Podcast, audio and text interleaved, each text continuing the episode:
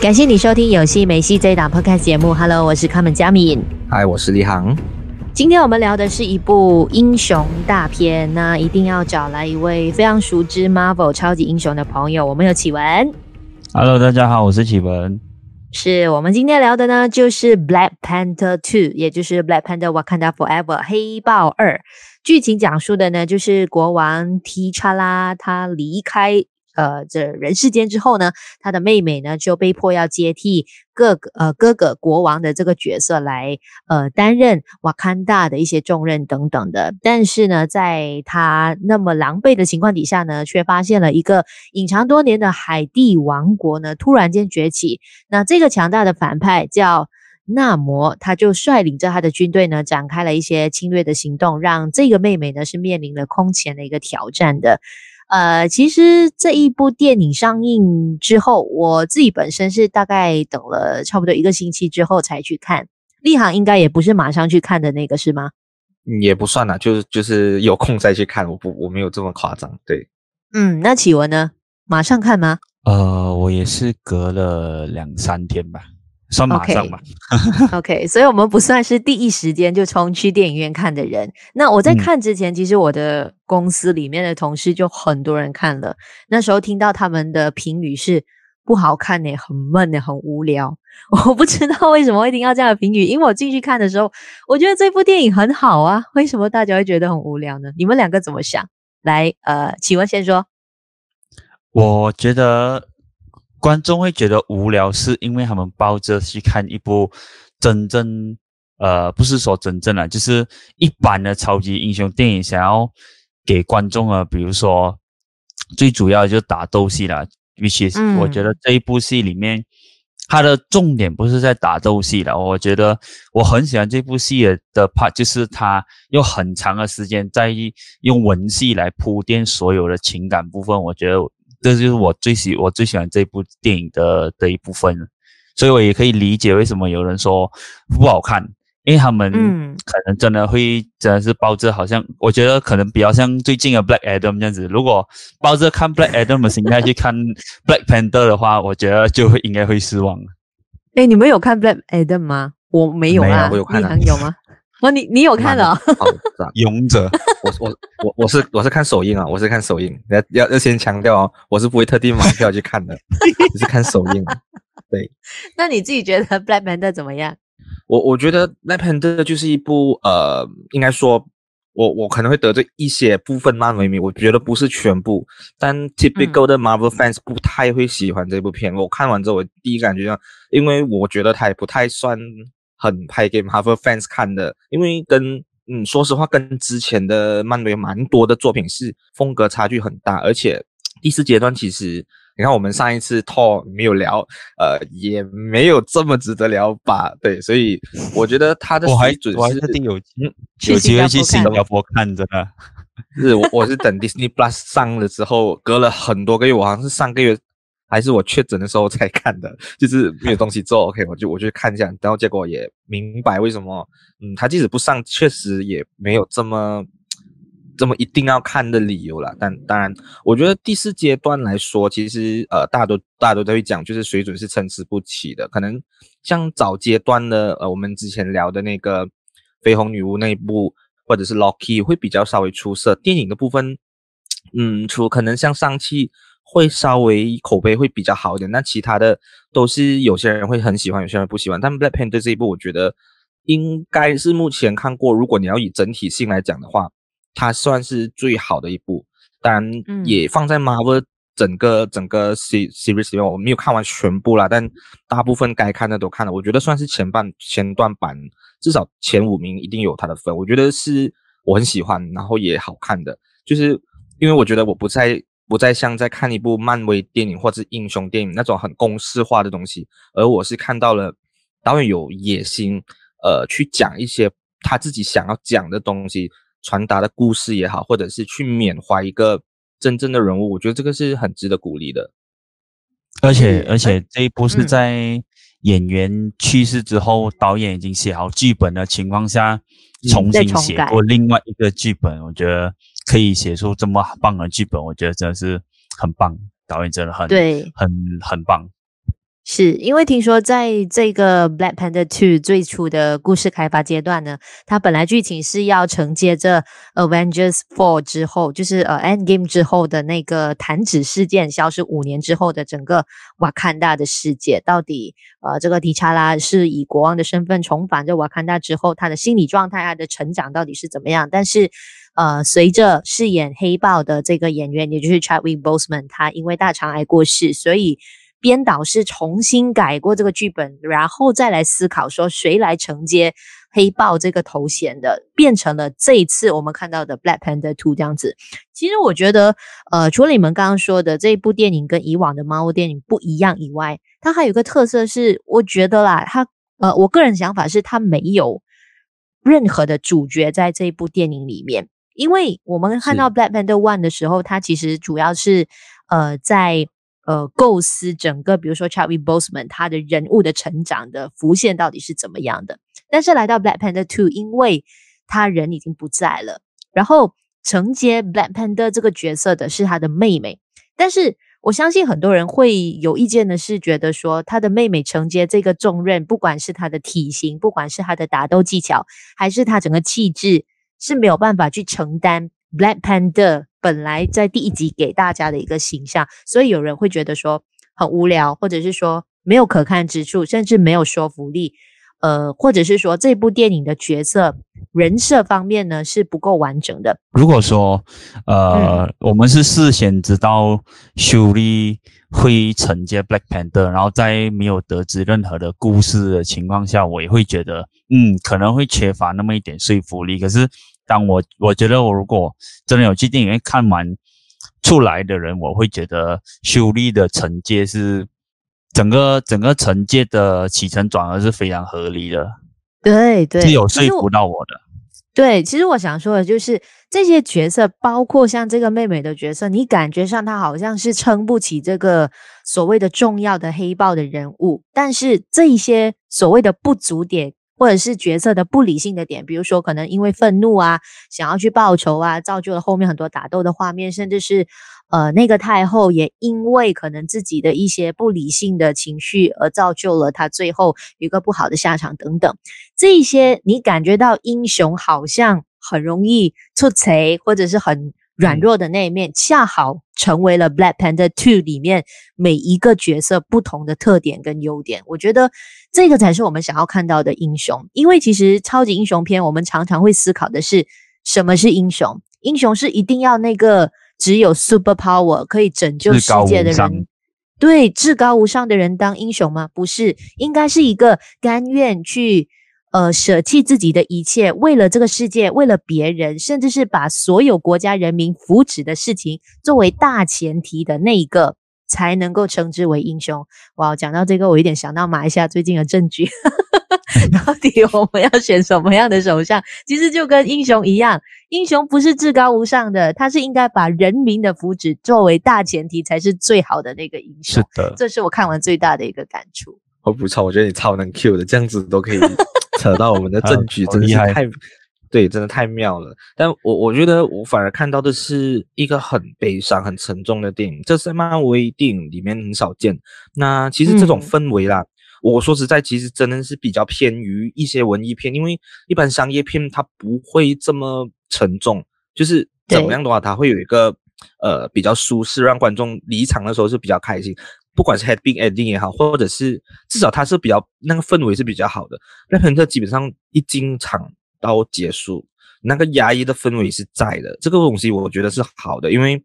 我就是要看这样子。这对我来说，这这句话我也是一样，我觉得还是会得罪很多漫威迷，因为嗯，很多之前的大导演，包括 Martin Scorsese 那些导演都在讲啊，漫威的电影不是电影，它不能成为所谓的那个电影，不是说 movie 是 cinema。这个东西是很不一样的，就是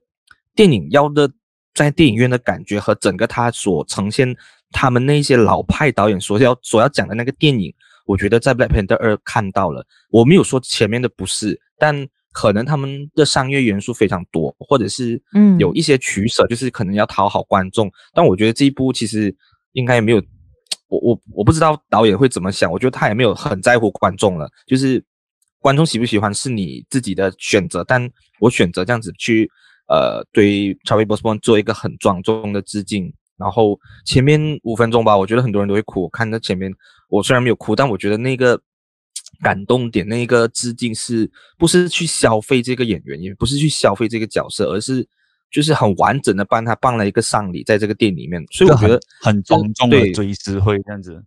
对对对，就你会觉得你是给他 respect 的。这个电影、这个导演、这个剧组，我觉得他有做到这一点。那加上我觉得整个剧本的编排，整个故事的。呃，套路也好，因为之前我听到蛮多外媒说有一点像 Godfather 的，就是《教父》系列的作品，嗯、我就想啊，《教父》哦，你敢这样讲，《教父》对我来说是至高无上的经典之作。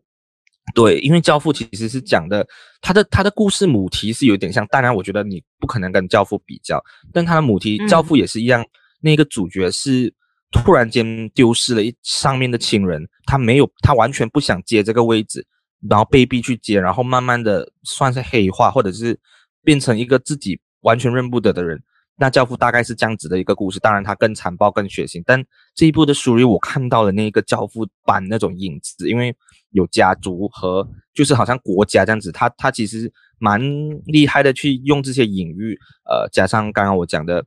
像是用黑人文化、拉丁文化去蛮好的融入超级英雄。可能有些人觉得这些文化做的不够好，但以我们亚洲观众来说，我觉得 A 是 OK 的。我体会到一些跟以以往超级英雄电影没有的东西。那嗯，去面对这些呃，跟着这些角色去面对悲伤伤痛，真的是真的很进入那个故事里面了、啊。对，我其实前面的时候，那个导演想要带出的氛围已经很重了。然后，嗯，我觉得前面就有一点泛泪啊。我到后面其实我是有在哭的啦，尤其是最后的大战那边，因为我是觉得。修丽跟就是这一座呃《Black Panther Two》的反派，我觉得不能称之为反派，我只我只能称他为跟主角在完全对立面，没有对错之分的一个一个反面呐、啊。对，我不想称他为反派，就是其实两国都是在为自己的人民着想，其实也是逼不得已的，他们的出发点都是为自己人民，然后看他们这样子。就是最后的决战的时候，就觉得很心酸哦。就是就有种逼不得已，可是却要为了人民去做这样子的决定。然后修莉那方面是，他一开始从失去哥哥开始，然后到中间失去了妈妈，然后他他开始不相信那个 Black Panther 带来的胜利之后的所有的那个心路历程，从一开始他不想接。成为 Black Panther 这个这个职位，到后面他默默的接受，然后跟内莫对打，为了保护自己的人民而对打，那种那种力量，那个演员给演员自己本身也表达出来很非常的有张力的一个演出了，跟反派也是啊、嗯呃，不是反派就反就是内莫本身也是两边能带出的那个情感张力。尤其是在这两个小时多的的那个剧剧情里面，都有带到为什么，呃，内莫会值得人同情？为什么修莉会这么执着？然后最后结局的修莉肯放下，没有杀死内莫的那一派，我也是非常的被触动到了，因为他跟就是 Civil War 的时候，Black Panther 一心只想要复仇，因为 Civil War 的时候那个 Zemo。他在那个呃联合国大会炸死了那个那时候 Black Panther 的爸爸，然后 Black Panther 一心想要复仇，嗯、到后面 Black Panther 已经原谅他，然后他他丢出了那一句呃仇恨已经吞噬了我们，然后我决定不要再让他吞噬我，然后我也不想让仇恨吞噬你，然后修丽在这一这一点呃就讲一模一样的话。他就讲不要让仇恨吞噬我们两个，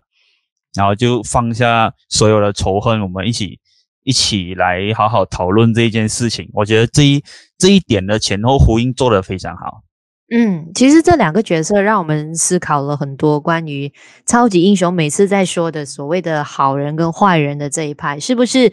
呃两者之间一定是要有一个什么正邪之分？这一部里面你看到两个角色的关系，其实。不是这样子的。你说妹妹她是不是一个真正的好人呢？可是她在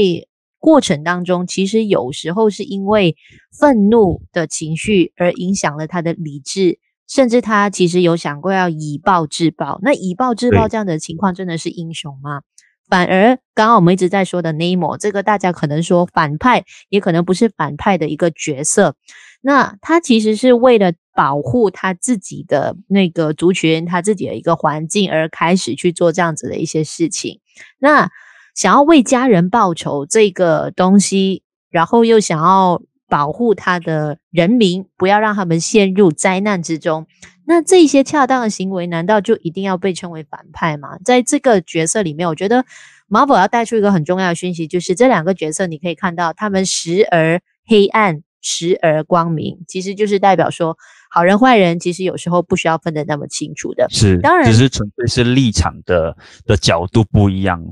对对对。在看这一，我在看内莫的时候，我是自己内莫族人，我会觉得内莫是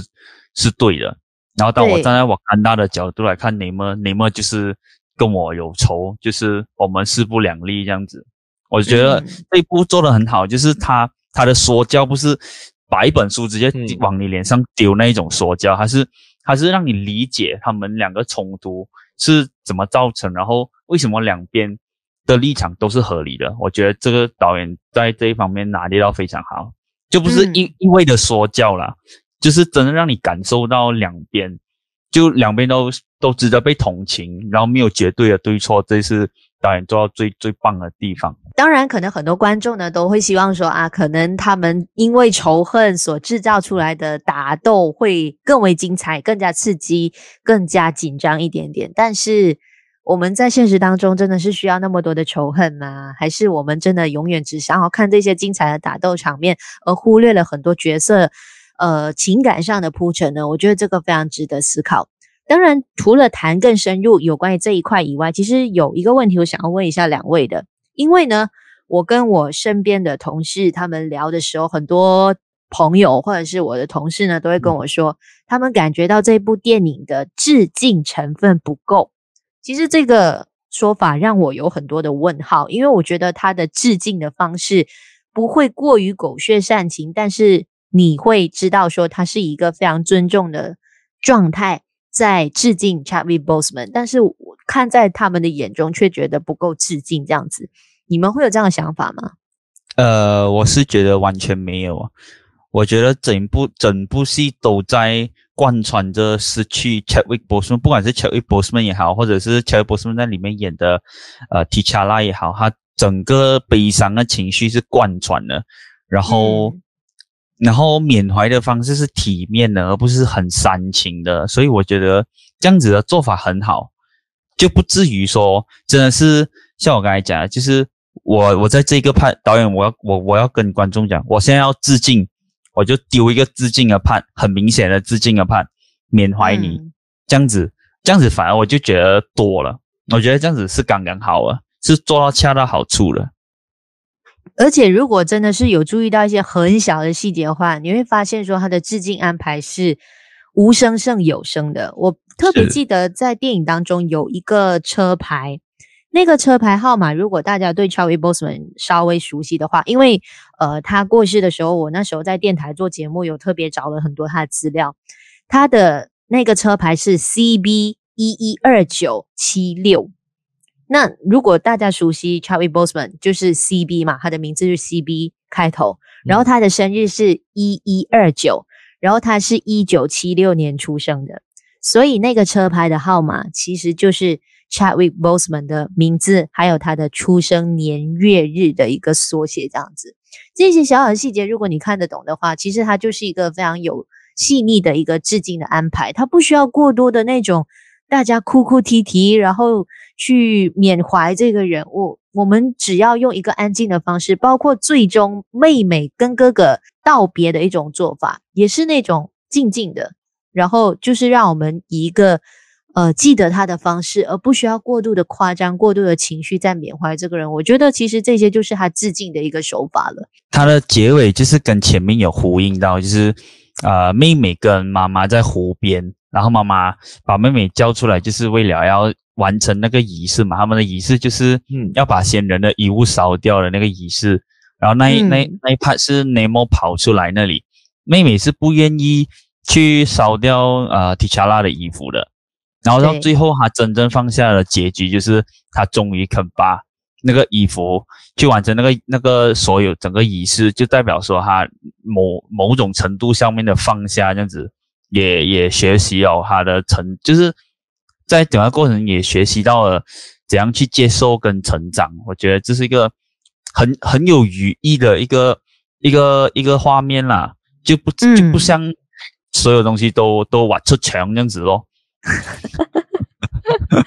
真的是要那么多的话，就真的是狗血煽情了，是吧？是，我觉得他们就是把这些角色做得像人一样，就是平时我们看到电影角色，嗯、那些是电影角色，你觉得哦，OK，就是这一段很多很满。那真正我们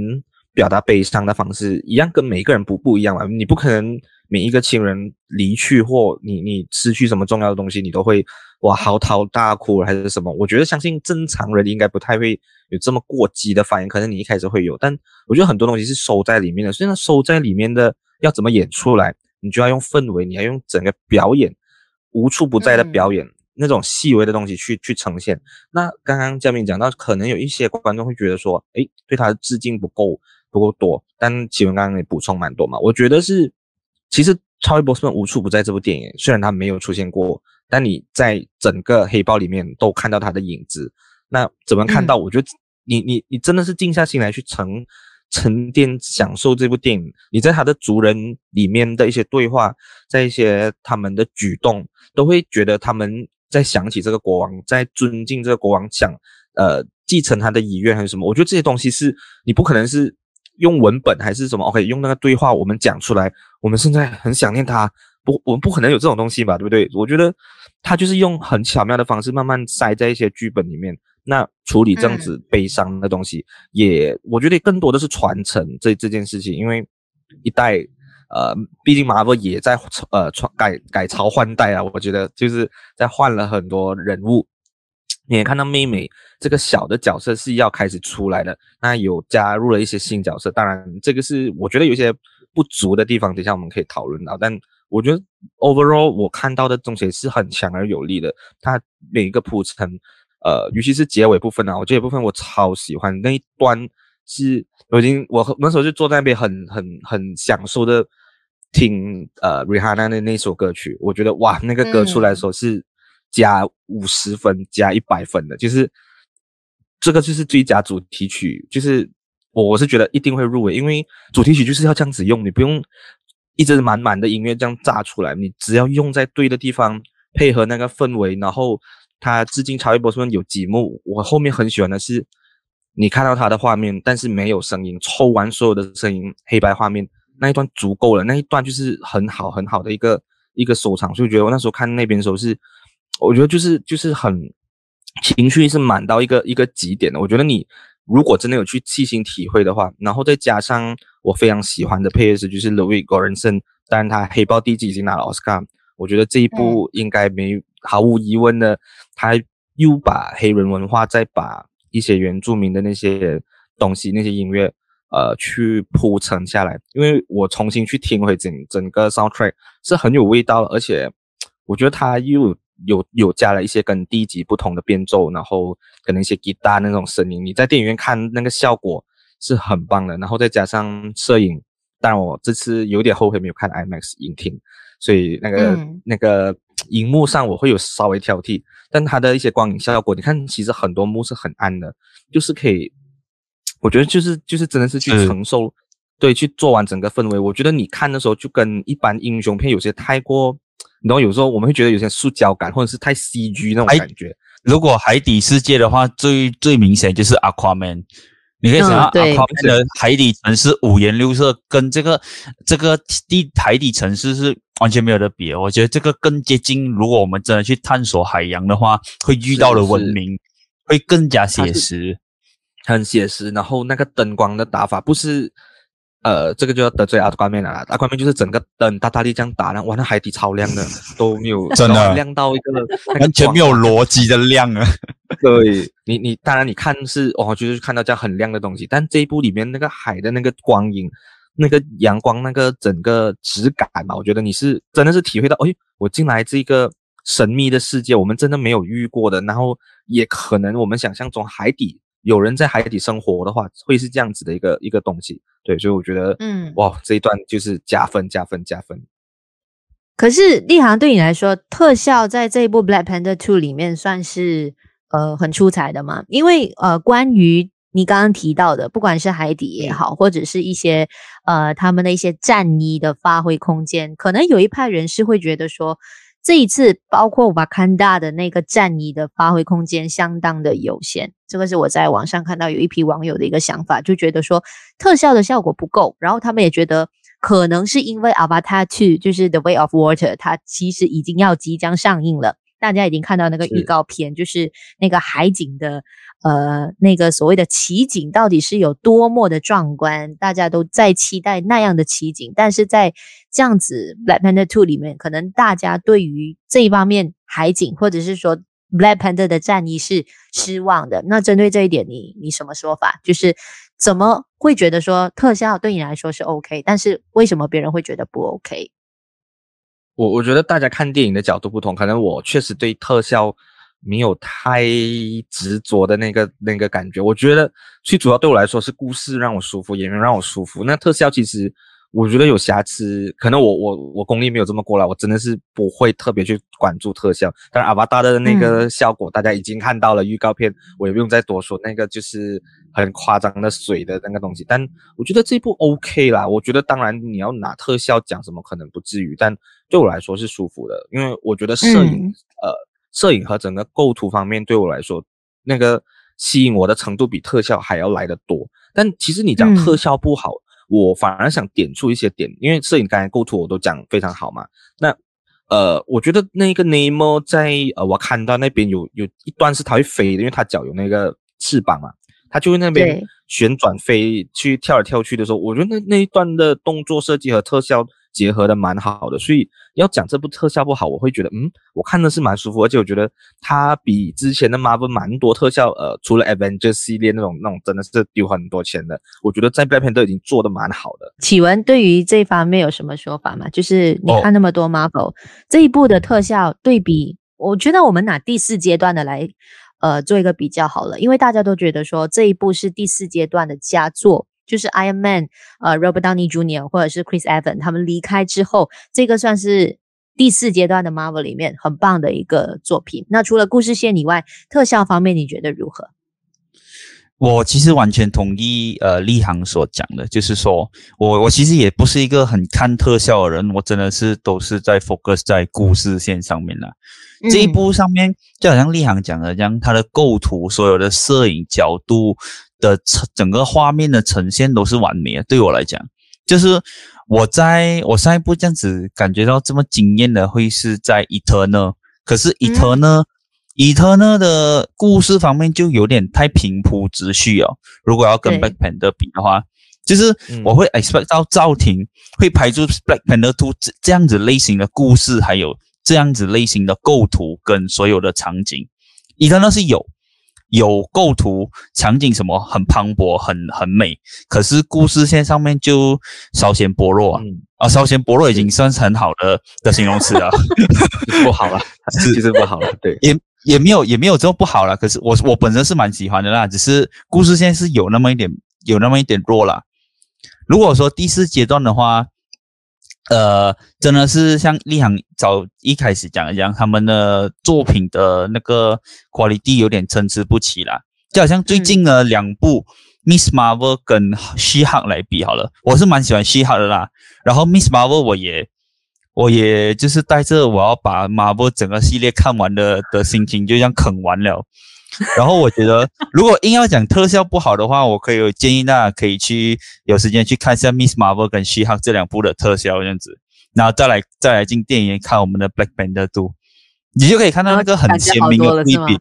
是，可能可能是因为这样子，所以我觉得《Black Panther 2》的特效其实其实蛮好的。嗯，而且如果要比的话，《Black Panther One》的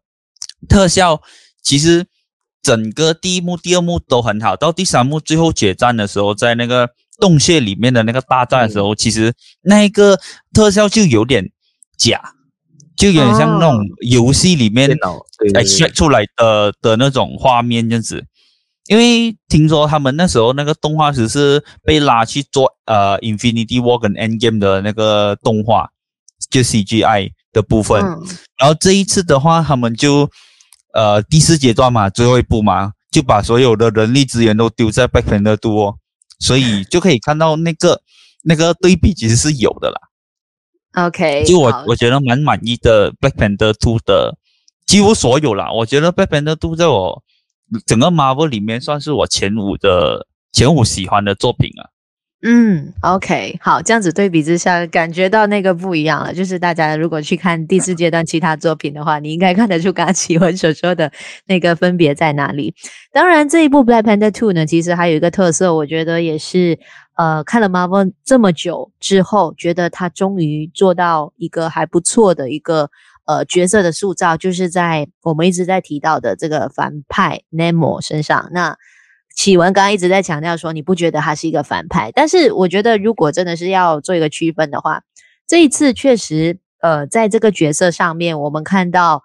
Marvel 做了不一样的尝试。就我其实在这个角色里面，有看到像 Loki 一样，就是那时候我们看 Loki 的那个影集的时候，特别震撼的是他怎么样把 Loki 的成长、他的故事、他的背景。一个反派，大家都觉得说恨之入骨的一个角色，突然间让大家都喜爱不已。那这一次在这个 Namor 的角色身上，我其实是有看到那个影子，就是他确实有把他所有的一些呃背景啊，或者是说他开战的动机啊，都做得很精细。那个精细的程度是值得大家去赞赏的，就是你可以。呃，关乎这个人物他的成长曲线，然后你能够体会到他的委屈、他的无奈，他所做的一切就是为了保护他的这个城市而已。那这个对比以往 Marvel 常常就是完全以免洗的方式，完全没有多过过多的去说反派的角色这一点来看，我觉得是值得。呃，给予一个赞，或者是说他在这一方面是进步很多的。那你要不要说一下，在反派的这个角色上，他的塑造，你自己看的时候，其实有什么感觉？嗯，我觉得 Black Panther 一跟二都有整个 Marvel 里面最好，就是算 Top Five 甚至 Top Three 的反派。第一集的 Killmonger，他所有的、嗯、他所有的动机，就是他让你可以体会，你可以同理他的角度。甚至是他做出一些很逾矩的、很过分的事情的时候，你可以明白为什么他会这么做。到了这一步，你们你也可以很深刻的了解到说，为什么他要这么做？为什么他这么保护他人民？因为他就是从了殖民时代，就是这么憎恨憎恨地上的人类这样子。所以你可以，嗯、你可以很就是。站在他的角度想啊，不像好像最经典的 Black Widow 的反派，你还记得是谁吗？我完全不记得。Black Widow 就是在打，不知道吧？我印象中就是我完全忘记了整个剧情啊。我唯一记得就是那个新的 Black Widow，因为是 Florence Pugh 演的，然后我就记得他，然后完全忘记了，完全忘记了。对，Marvel 最严重、最最最不好的问题就是他们的反派的塑造，就是为了凸显英雄有多多么神圣、多么至高无上。嗯就某方面来讲，就影响到他有血有肉的部分就被忽略了。对，如果有这么好的一个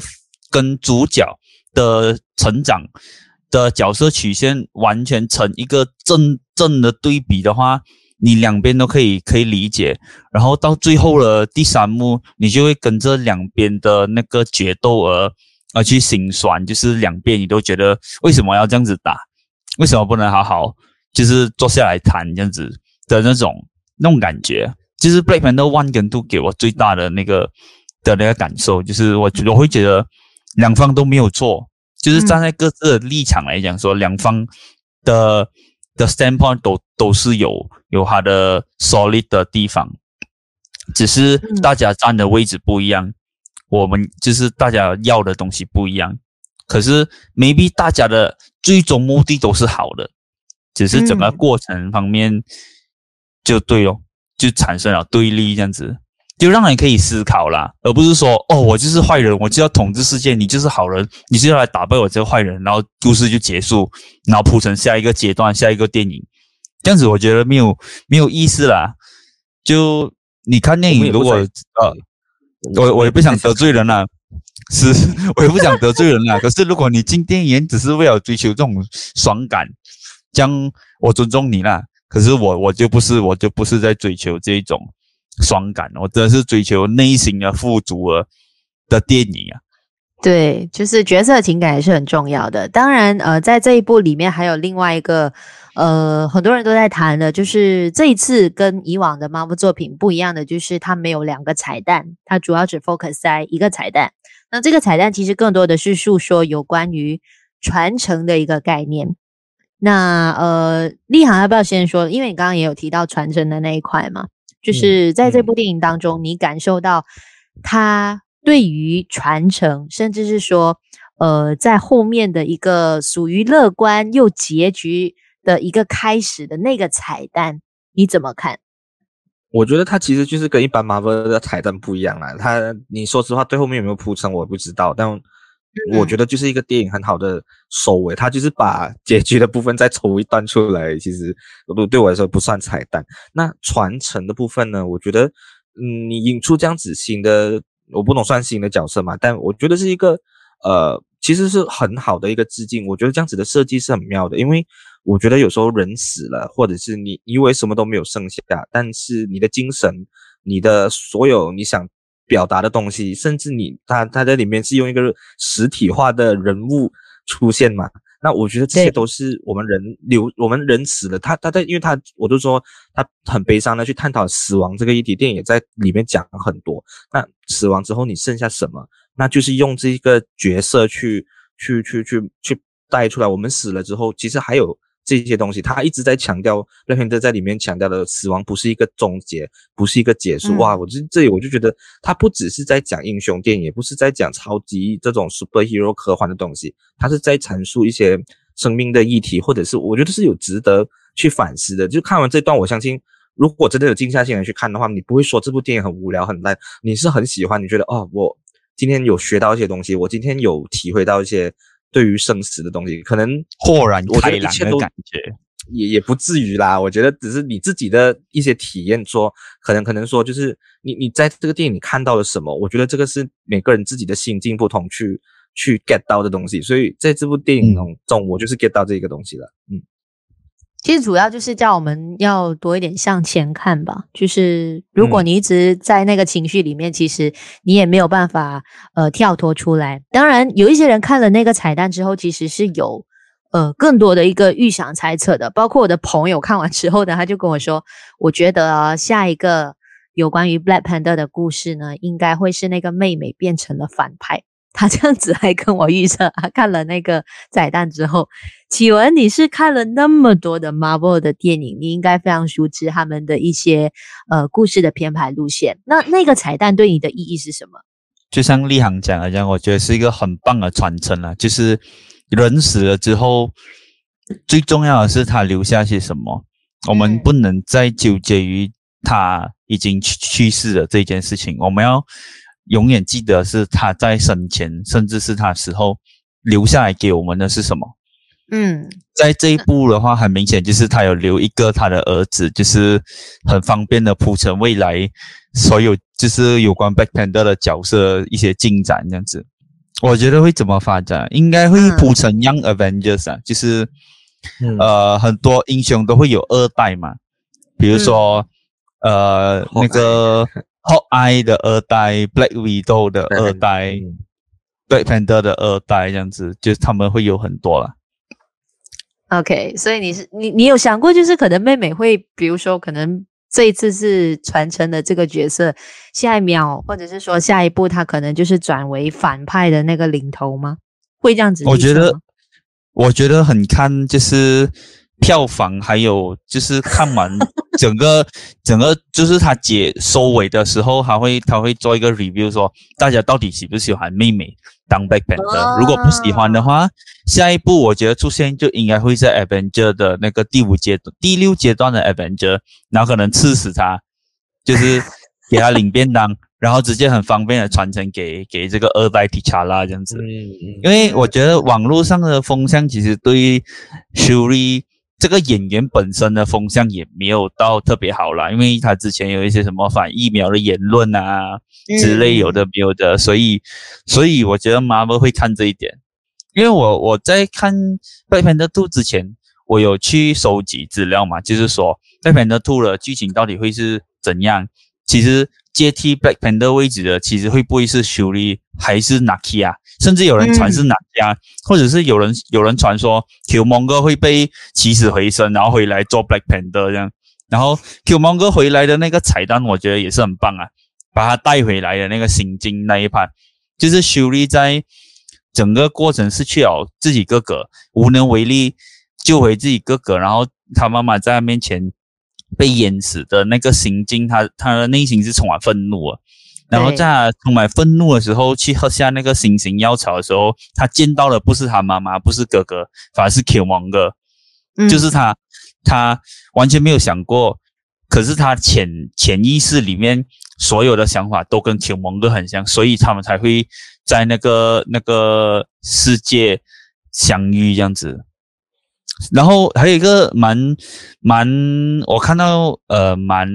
就怎么说，蛮让我就是会心一笑的一点，就是 Black Panther 就是 T'Challa 的战衣，它是黑银色的，对。然后 Killmonger 还有 Shuri 的战衣是黑金色的。就刚好对应到他为什么修理赫尔那个星星药草过后看到第一个是 Killmonger 的那个意义，然后他最后选起那个黑金色的战衣的那个那个选择，我觉得蛮酷的，就是有前后呼应到这样子。OK，好，其实真的是有很多的细节，嗯、如果你是呃有特别去留意的话，我相信你在 Black Panther Two 里面你会找到更多的一个痕迹。我相信。如果你真的是喜欢这部电影的话，看一次真的不够的，因为还有很多的细节。我我的朋友在跟我分享的时候，我自己也没有注意到，嗯、所以问我的话，我是想要再重看一次啊、呃，整个东西它的一些细节是不是有一些漏掉的？当然，如果你看完这部电影，然后你觉得我们分享的跟你有一些出入的话呢，也欢迎就是去到我们有戏没戏的 Instagram 或者是我们的 Facebook 来追踪我们，来跟我们交流更多。有关于这一部超级英雄片，你的一个观后感。今天也非常感谢启文上来跟我们分享他的一个看法，yeah, 谢谢你启文，谢谢谢谢佳明，谢谢李航，我看到 forever。